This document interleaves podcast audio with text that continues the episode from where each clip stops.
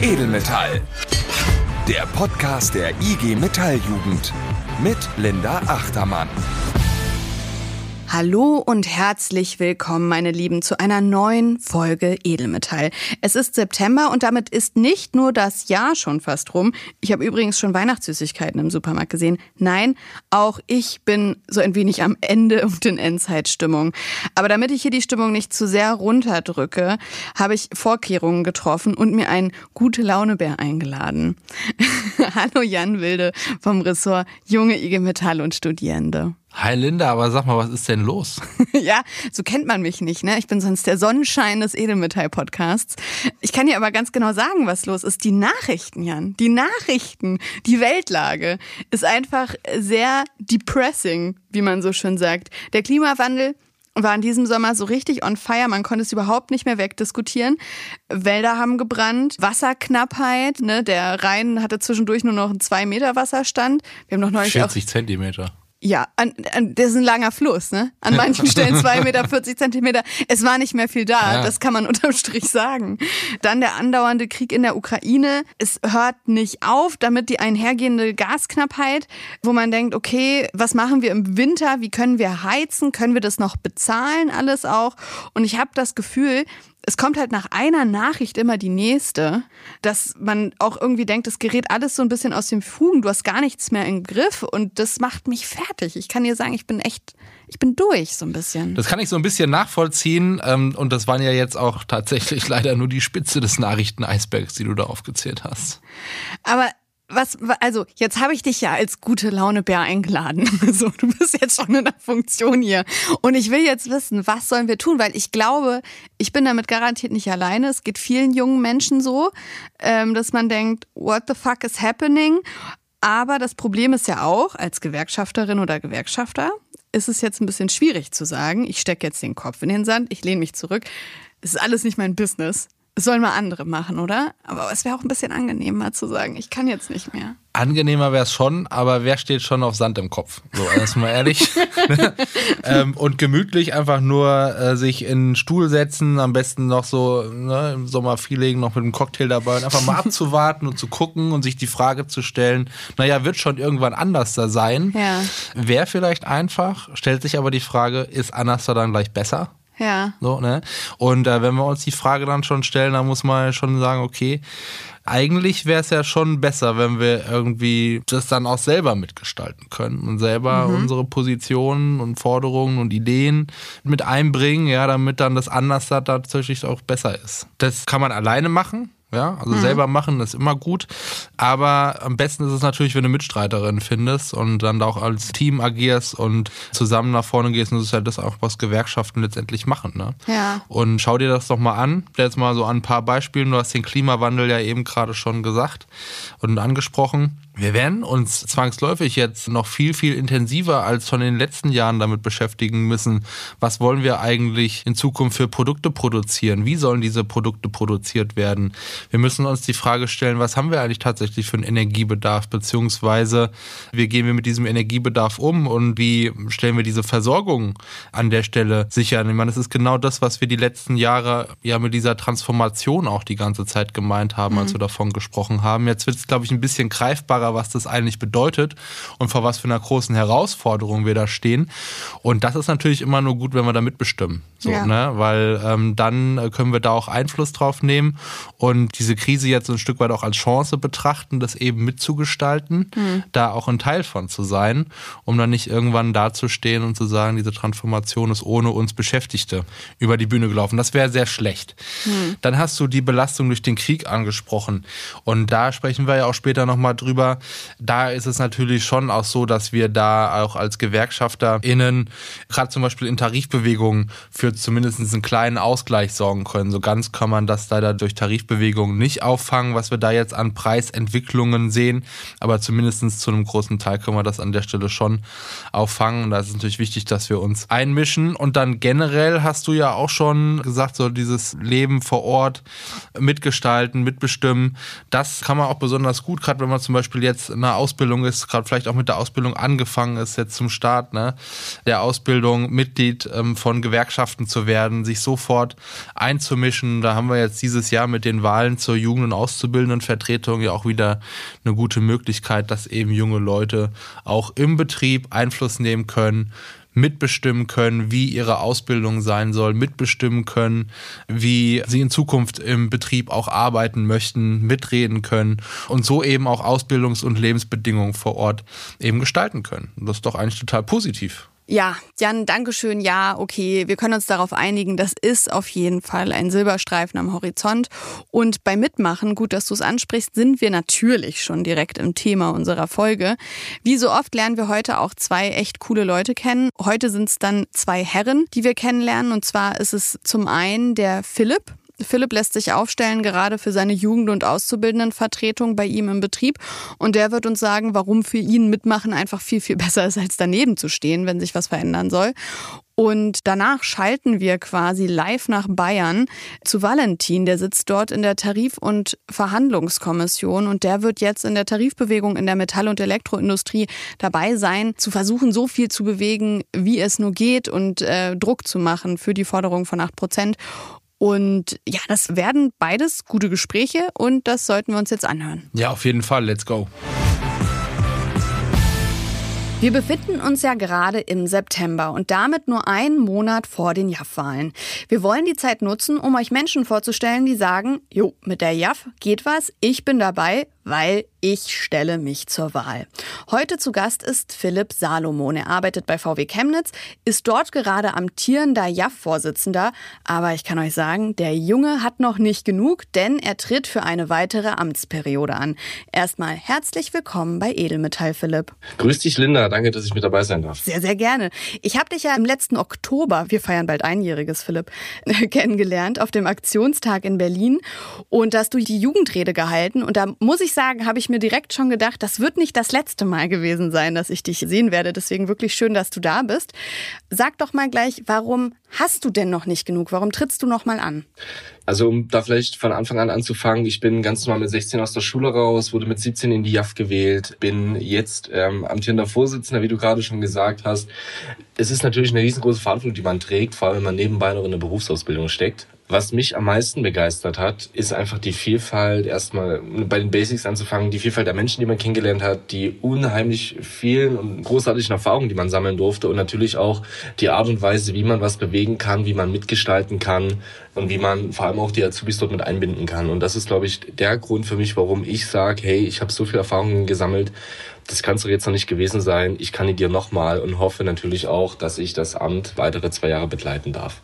Sehr gut, dann kommen wir doch jetzt mal zum Wahlkampf, weil zum Wahlkampf gehören ja auch immer Ergebnisse. Was hast du denn in deiner letzten Amtszeit geschafft? Was würdest du dir jetzt auf die Fahne schreiben und sagen, ey, guck doch mal, das habe ich schon hinbekommen. Das ist eine gute Frage. Man muss natürlich dazu sagen, es war natürlich die Corona-Amtszeit schlechthin. Ja, wir haben gerade angefangen, wurden reingewählt, alles war zu, niemand wusste, wo vorne und hinten ist, wie es überhaupt weitergeht, weder Arbeitgeberseite noch wir als Gewerkschaft noch die Gesellschaft überhaupt. Dort war es natürlich erstmal für uns als riesengroßes Thema als JAF, wie kommen wir an unsere Azubis ran? Wie machen wir uns bemerkbar? Jugendversammlungen konnten nicht stattfinden, Betriebsversammlungen konnten nicht stattfinden. Da war es für uns schon mal ein riesengroßes Thema, dass wir wieder mit Jugendversammlungen anfangen konnten. Ähm, ist natürlich jetzt eine selbstverständliche Aufgabe als JAF, deswegen äh, das mal am Rande, aber das war auf alle Fälle ein großes Thema, woran wir zu arbeiten hatten. Was wir allerdings dann noch geschafft haben, ähm, wir mobilisieren Azubis für die Tarifrunde, wo du dann nochmal drauf zu sprechen kommst. Wir haben Projektwochen durchgeführt, wo wir unsere Azubis mal in soziale Einrichtungen untergebracht haben, um dort eben mal über den Tellerrand hinauszuschauen, was gibt's noch außerhalb der normalen Metallausbildung, was ist unsere Funktion in der Gesellschaft, nicht nur als äh, Motorenwerker, sondern auch als junge Gewerkschafterinnen und Gewerkschafter. Wir haben eine Projektwoche durchgeführt, wo es unter anderem darum geht, sich mit den Sachen Extremismus auseinanderzusetzen, Rassismus, Sexismus, alles Mögliche, was am Arbeitsplatz und im Privatleben allgemein der Gesellschaft nichts verloren hat.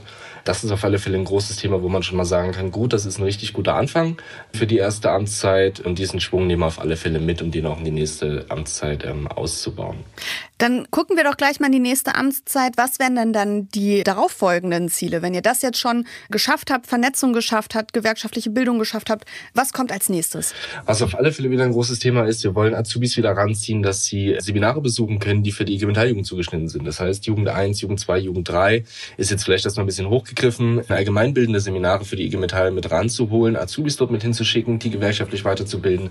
Das ist auf alle Fälle ein großes Thema, was wir angehen wollen, was natürlich weiter ein Thema sein wird, die Jugendversammlungen auszubauen, dass es nicht nur eine 0815 Veranstaltung wird, sondern dass die Azubis dort richtig mit anlegen können. Wir wollen, dass sich die Azubis wohlfühlen, wenn sie sich an verschiedenen gewerkschaftlichen Aktionen beteiligen. Zum Beispiel wird die anstehende Tarifrunde, du hörst schon raus, ich komme sehr oft drauf zu sprechen. Und ähm, was natürlich noch ein riesengroßes Thema ist, wir als Motorenwerk sind natürlich, wie es der Name schon sagt, werden stark von der Transformation betroffen sein. Wir haben das Schwesternwerk in Salzgitter, ein riesengroßes Motorenwerk, was gerade umgebaut wird auf Batteriezellenfertigung. Und unser Werksleiter hat dazu noch keine wirklichen Angaben, was mit uns passieren wird. Und das ist natürlich für uns als Jugend ein riesengroßes Thema. Ich meine, wir sind dann gerade Anfang 30, Mitte 30. Was wird dann mit uns passieren? Werden wir weiter dort arbeiten können? Müssen wir uns umorientieren? Unser Ziel ist es natürlich, dass Motorenwerk bleibt und wir müssen Nachfolgeprodukte finden und dementsprechend natürlich auch wenn es darauf ankommt, neue Berufsfelder erschließen und die Azubis dort bestmöglich darauf vorzubereiten und auch, dass die Azubis das Thema überhaupt im Großen und Ganzen begreifen und natürlich auch bereit sind, dafür was zu tun. Mhm. Du hast es jetzt gerade selber schon gesagt, du hast die Tarifrunde schon angesprochen, jetzt auch die Transformation, die gerade bei euch auch sehr spürbar ist. Das sind alles so sehr große Aufgaben, die ja auf einen zukommen. Was würdest du denn sagen, was macht da für dich einen perfekten JAF-Kandidaten aus? Weil in, gerade in solchen Zeiten braucht man ja eine starke JAF. Das stimmt. Ähm, da muss ich deine Frage ein bisschen umdrehen. Also für mich persönlich gibt's nicht den einen perfekten JAF-Kandidaten. Ähm, wir sind jetzt ein Fünfergremium zum Beispiel am Standort.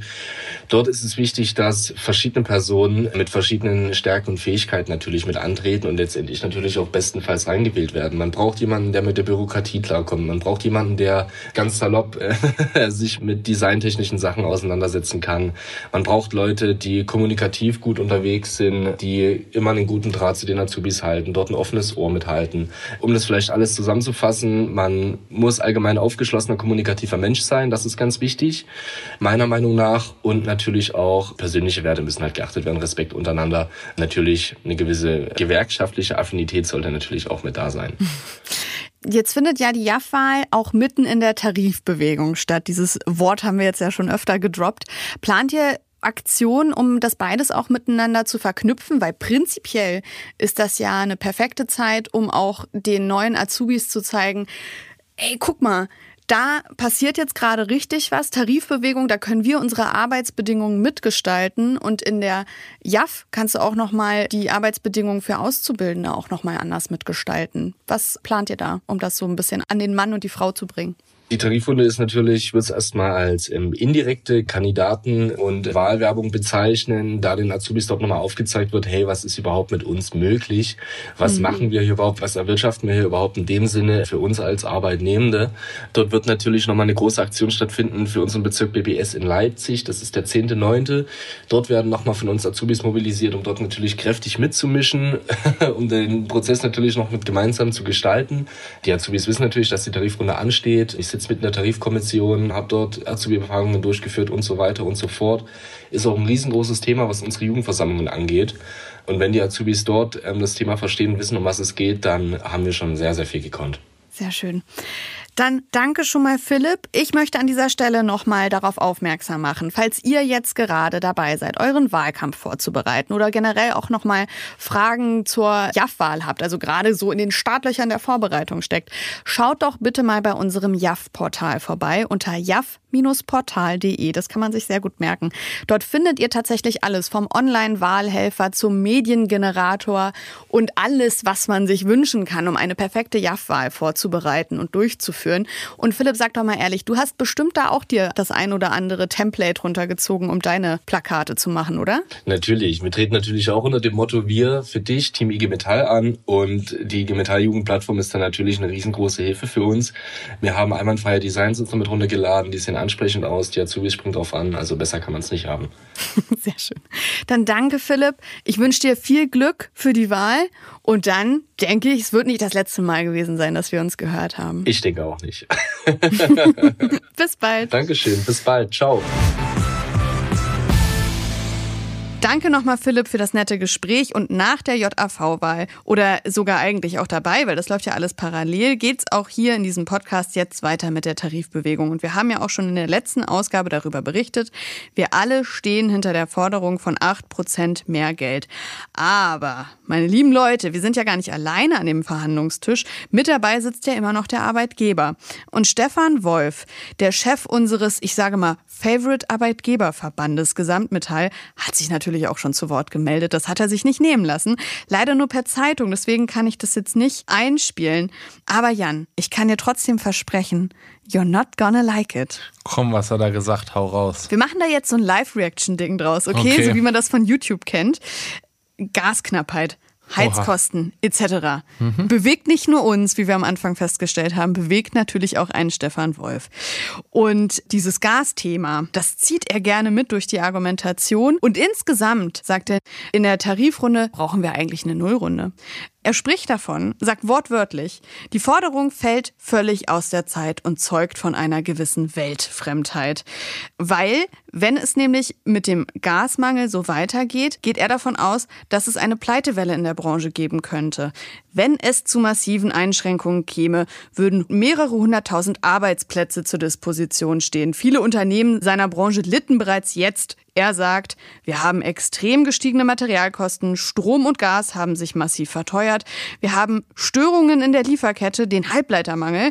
Die Rahmenbedingungen sind jetzt schon so schwierig, dass ich mir nicht vorstellen kann, dass diese Unternehmen einen Gasmangel auch noch überleben könnten, sagte Wolf. Er rechne, wie schon gesagt, mit einer massiven Insolvenzwelle. Und da bringt dann auch Kurzarbeit nichts, da sind dann einfach die Arbeitsplätze weg. Ja, täglich grüßt das Murmeltier. Also ich glaube, wir hatten zur letzten Tarifbewegung ja auch schon so eine tolle Reihe, wo wir irgendwie geguckt haben, ne? wann waren denn eigentlich welche Arbeitgeberargumente irgendwie dran. Da kommt das hier auch ganz gut rein, weil das hört sich ziemlich nach 2020, 2018, 2015 an. Das ist immer alles das Gleiche, was er erzählt. mit äh, ne, natürlich dem Beigeschmack Gasmangel. Also ich meine, das kann man natürlich jetzt irgendwie ziehen. So, mhm. ne? Die Frage ist natürlich, was steckt denn da eigentlich dahinter? Ne? Also machen wir uns mal nichts vor. Und ich betone, wenn. Ne? Also wenn es tatsächlich dazu kommen sollte, dass es so einen Lieferstopp an Gas gibt, dann haben wir noch ganz andere Probleme und da sind ja nicht nur die Industrie, sondern auch wir Privathaushalte dann auch dementsprechend davon betroffen. Aber äh, da gibt's ja auch aus dem Grund ja schon die konzertierten Aktionen von Bundesregierung, äh, von Arbeitgebern, Gewerkschaftern und vor allen Dingen dann auch, sag ich mal, Sozialverbänden, die da ja eben auch schon drauf gucken, sagen, was machen wir denn in dem Worst Case? Die nächste Aktion, die ist, glaube ich, für Mitte September geplant, hm. wo die wieder zusammenkommen, sich unterhalten und auch dementsprechend Maßnahmen Maßnahmen auch andiskutieren. Erste Maßnahmen sind ja auch schon umgesetzt worden. Also zum Beispiel diese Frage von, soll es Schutzschirme geben für Arbeitgeber, die wegen der Energiepreise in Schieflagen kommen. Das sind ja alles schon Dinge, die da sind. Deswegen würde ich eigentlich eher nochmal gucken und sagen, so, naja, es gibt aber einfach gute Gründe dafür, dass eben auch in dieser Tarifrunde ein Entgelt plus da sein muss. Ne? Und, ja. und du hast eben ganz viele Arbeitgeber, die auch jetzt in der Krise total viel Geld verdient haben. Mhm. Ja? Also wenn man sich mal anschaut, wir sind im Prinzip jetzt im Herbst wieder auf Vorkrisenniveau, was die Wirtschaftsleistung angeht. Du hast ganz viele Kolleginnen und Kollegen, insbesondere jetzt hier in der Metall-Elektroindustrie, die haben seit vier Jahren keine Erhöhung des monatlichen Entgelts gehabt. Wir mhm. haben dafür andere Entgeltkomponenten gesteigert bzw. eingeführt. Aber das monatliche Entgelt, ne, also das, was du im Monat ja auch hast, um letztendlich deine Kosten zu tragen, das ist seit vier Jahren nicht erhöht worden. Das muss jetzt einfach erhöht werden, damit wir auch in Zukunft diesen wirtschaftlichen Aufschwung, den wir jetzt ja nach der Krise auch haben, wieder in Kaufkraft auch darstellen können, ja, weil das bringt jetzt nichts, ja, zu sagen, wir machen eine Nullrunde, senken dadurch aufgrund der schon ähm, erhöhten Lebensmittel- und Energiepreise und was auch alles nur teuer geworden ist, dann dementsprechend die Kaufkraft, weil dann gibt dieser ganze Aufschwung dementsprechend schon auch wieder einen Dämpfer und du hast eigentlich mehr Schaden, als du Nutzen hast. Deswegen, wir brauchen mehr Entgelt. Ja? Und insbesondere, wenn man sich das jetzt nochmal anguckt, natürlich in den mittleren und in den unteren Einkommen, was die Vergütung von Auszubildenden, Dualstudierenden angeht, damit gerade die Preissteigerungen, die wir jetzt in den letzten Monaten erlebt haben, ein bisschen zumindest abgefangen werden können. Ganz werden wir sie nicht abfangen können, aber zumindest muss da an der Stelle ein Plus einfach stehen. Ja. Also, ja gut. Er erzählt halt immer das Gleiche. Aber ich muss sagen, du hast dich gut geschlagen. Ich hatte Angst, dass du hier den Tisch umwirfst. Ja. aber ich wollte jetzt auch nicht so in das Mikrofon reinbeißen hier, aber es gibt dann so komische Knirschgeräusche im Ohr ja. beim Hören. Nee, da hast du recht. Und du hast es nochmal sehr gut aufgedröselt. Und lass uns da doch einfach fortfahren und weiter in die Tarifbewegung gucken und mit unserer Rubrik weitermachen, wo wir versuchen, jetzt während dieser Tarifbewegung in die einzelnen Bezirke zu schauen. Wir haben es am Anfang schon versprochen, es geht heute nach Bayern. Der Valentin möchte uns berichten, was er gerade in der Tarif- und Verhandlungskommission dort im Bezirk erlebt. Und das sollten wir uns jetzt anhören. Ja, da freue ich mich auch schon drauf, was der Walle da so berichtet.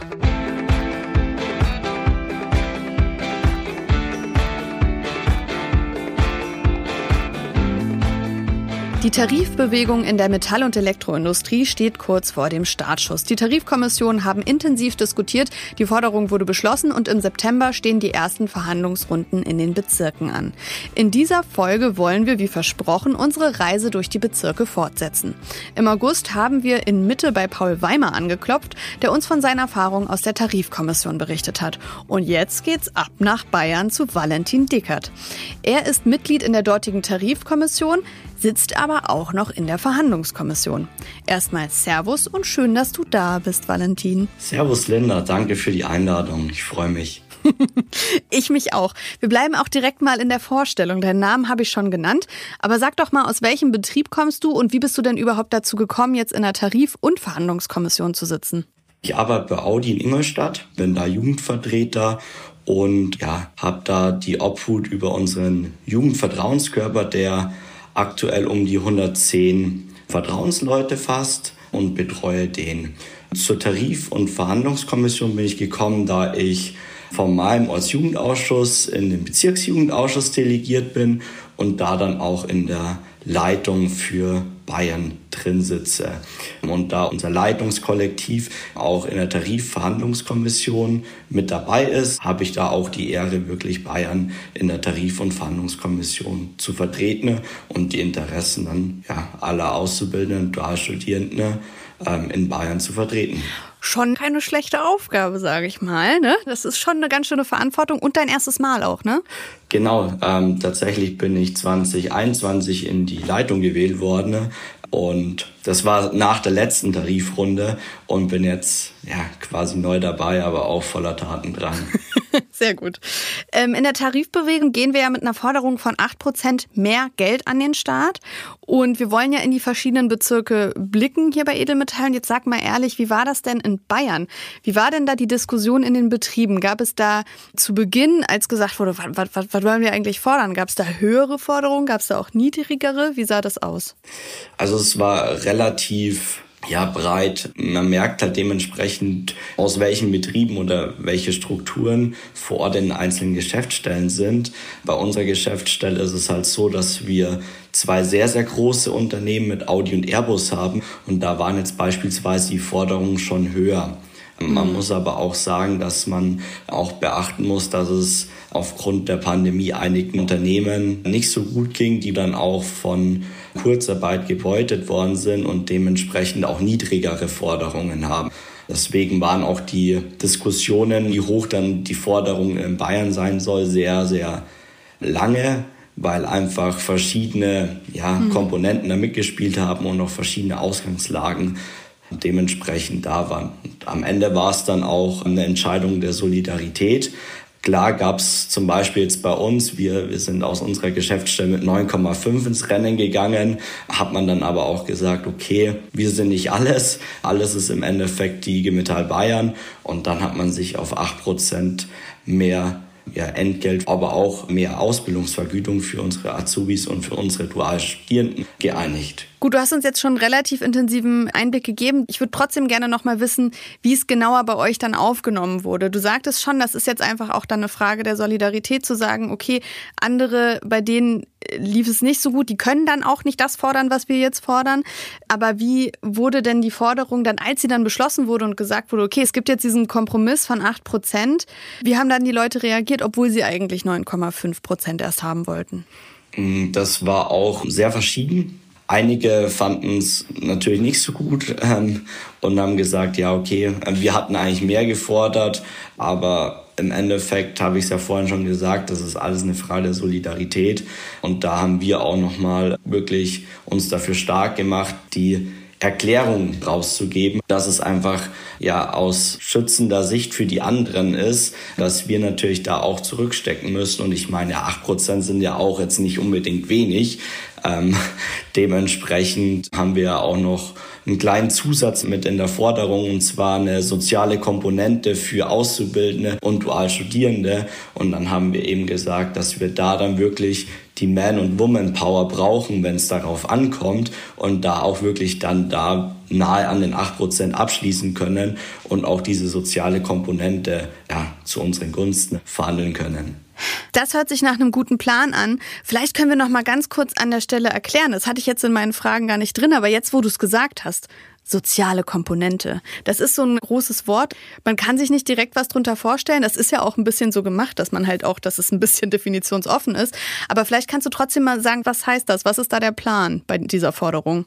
Genau, ähm, bei der sozialen Komponente geht es darum, die ja, Schere, die zwischen den niedrigeren Entgeltgruppen und den höheren Entgeltgruppen entsteht, dass man die einfach ein Stück weit schließt und dann auch die ja, niedrigeren Einkommen und auch eben die Ausbildungsvergütungen, dass man die überproportional anhebt, beziehungsweise mit einer Einmalzahlung, also es ist wirklich noch sehr offen gestrickt, dass man das anhebt und da wirklich auch die Schere ein bisschen schließen kann und die entstandenen Probleme für die ein Stück weit da minimieren kann und da wirklich auch die Schere nicht allzu weit offen zu halten.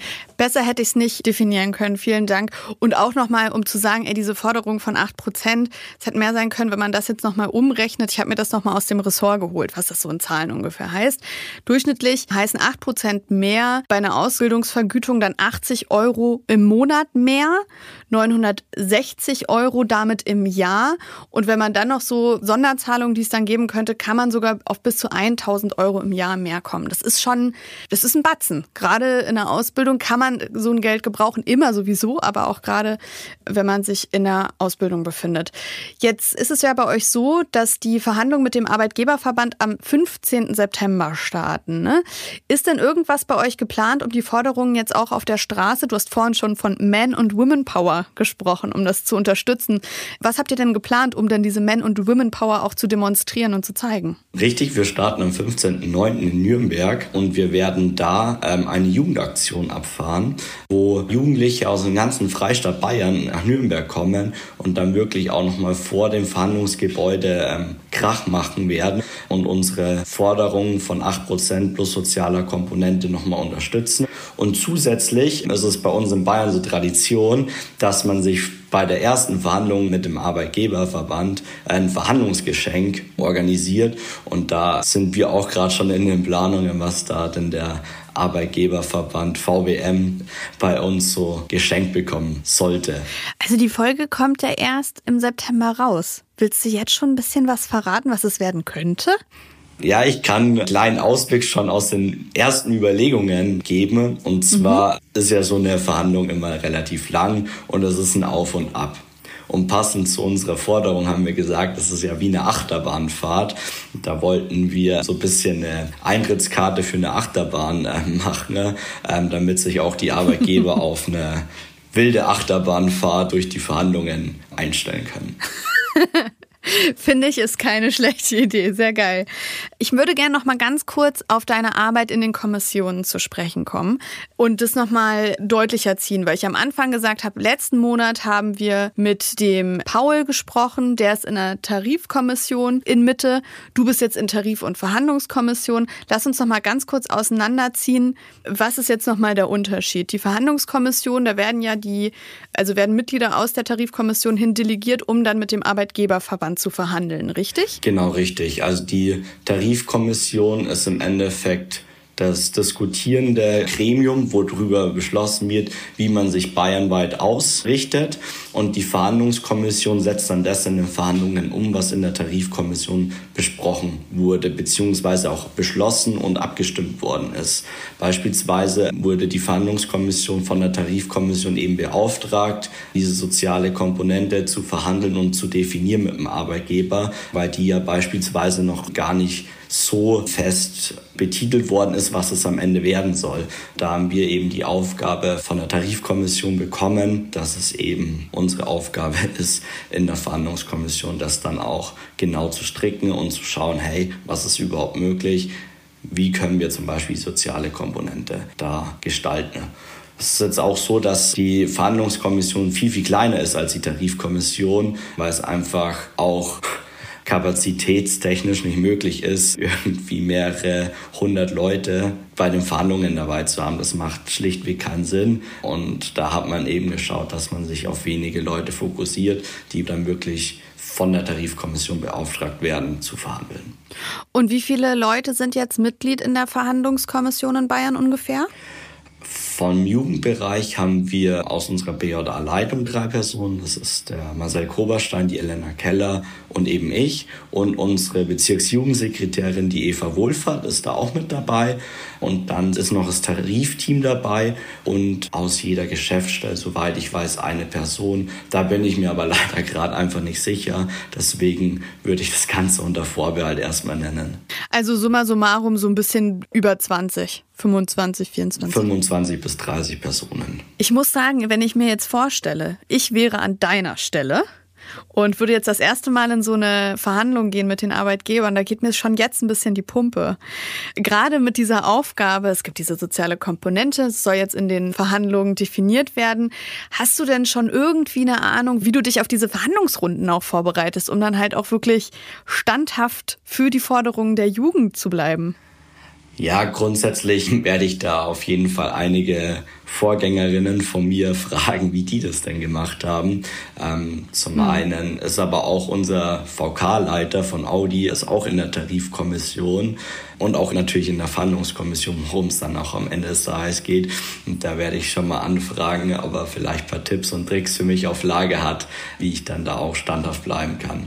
Aber grundsätzlich werde ich mich auf jede Sitzung natürlich nochmal speziell darauf vorbereiten, auch nochmal in Absprachetermine mit meinen Kolleginnen aus der Jugend gehen, um da wirklich auch dann ähm, bestmöglich vorbereitet zu sein und dann wirklich auch ja, das Ergebnis einfach für uns zu finden, beziehungsweise für uns zu verhandeln und dann auch glücklich aus der Tarifrunde rauszugehen. Sehr gut. Ich muss sagen, ich habe ein gutes Gefühl und ich drücke dir die Daumen, dass du stabil bleibst, obwohl ich glaube, da brauchst du meinen Daumen drücken nicht. Das kriegst du auch alleine hin. Vielen Dank, dass du uns so einen kleinen Überblick gegeben hast und dann jetzt erstmal dann auch für die erste Verhandlungsrunde alles, alles Gute. Vielen Dank. Danke, dass ich einfach dabei sein durfte. Es hat unglaublich viel Spaß gemacht. Ähm, und ich glaube, für die Tarifrunde ist soweit alles gesagt. Solidarisch ist man nicht allein. Deswegen gehen wir da zuversichtlich in Bayern voran und schauen, dass wir da was Geiles auf den Weg bringen. Dankeschön. So, das war's schon wieder. Die Folge ist um. Wir sind am Ende angelangt, Jan. Ja, das ging ja schon wieder ratzfatz. Ja. Wo ist die Zeit geblieben? Ja, das ist, das geht so schnell, wenn man Spaß hat. Ich muss nämlich sagen, als Fazit dieser Folge, ich bin froh, dass du das heute mit mir gemacht hast. Auch mit allen anderen ist es immer schön. Aber ich habe jetzt bessere Laune. Ich fühle mich ein bisschen gestärkter jetzt auch. und glaube, ich kann jetzt gut in den Herbst gehen. Wie sieht's bei dir aus? Die Kampfbereitschaft ist da oder was? Ja, auf jeden Fall. Ich meine, es sind viele Aktionen, die geplant sind. Ne? Wir sind vor Ort, wir haben die Tarifbewegungen, die anstehen, wir haben die JV-Wahlen, die ja durchgeführt werden und ja, wir können einfach diese Krise, die wir gerade haben, einfach auch als Chance begreifen und da als Gewerkschaftsjugend richtig Rambazamba machen und auf uns aufmerksam machen. Ich bin auf jeden Fall am Start und ich hoffe, ihr auch. Das hoffe ich auch sehr. Also, ihr habt jetzt nochmal den September über Zeit, alles Gehörte zu verarbeiten und in Aktionen umzusetzen. Wir hören uns bei Edelmetall am 10.10. .10. wieder. Das ist der zweite Montag im Monat, weil der erste Montag im Monat Oktober ist der Feiertag, der Tag der deutschen Einheit. Deswegen kommen wir eine Woche später raus. Wir freuen uns aber schon auf euch. Ich bin Linda Achtermann. Ich bin Jan Wilde. Und bis in den Oktober. Ciao, Ciao. Kakao. Edelmetall. Der Podcast der IG Metalljugend. Gefördert vom Bundesministerium für Familie, Senioren, Frauen und Jugend.